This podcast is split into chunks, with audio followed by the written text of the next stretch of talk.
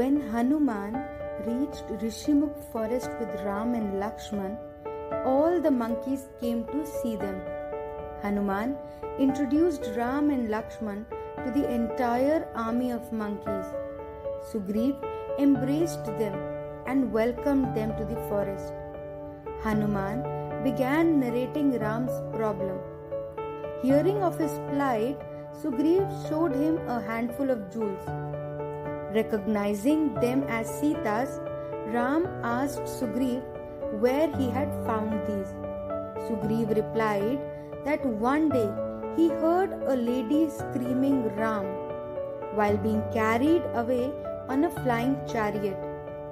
On her way, she had scattered these jewels.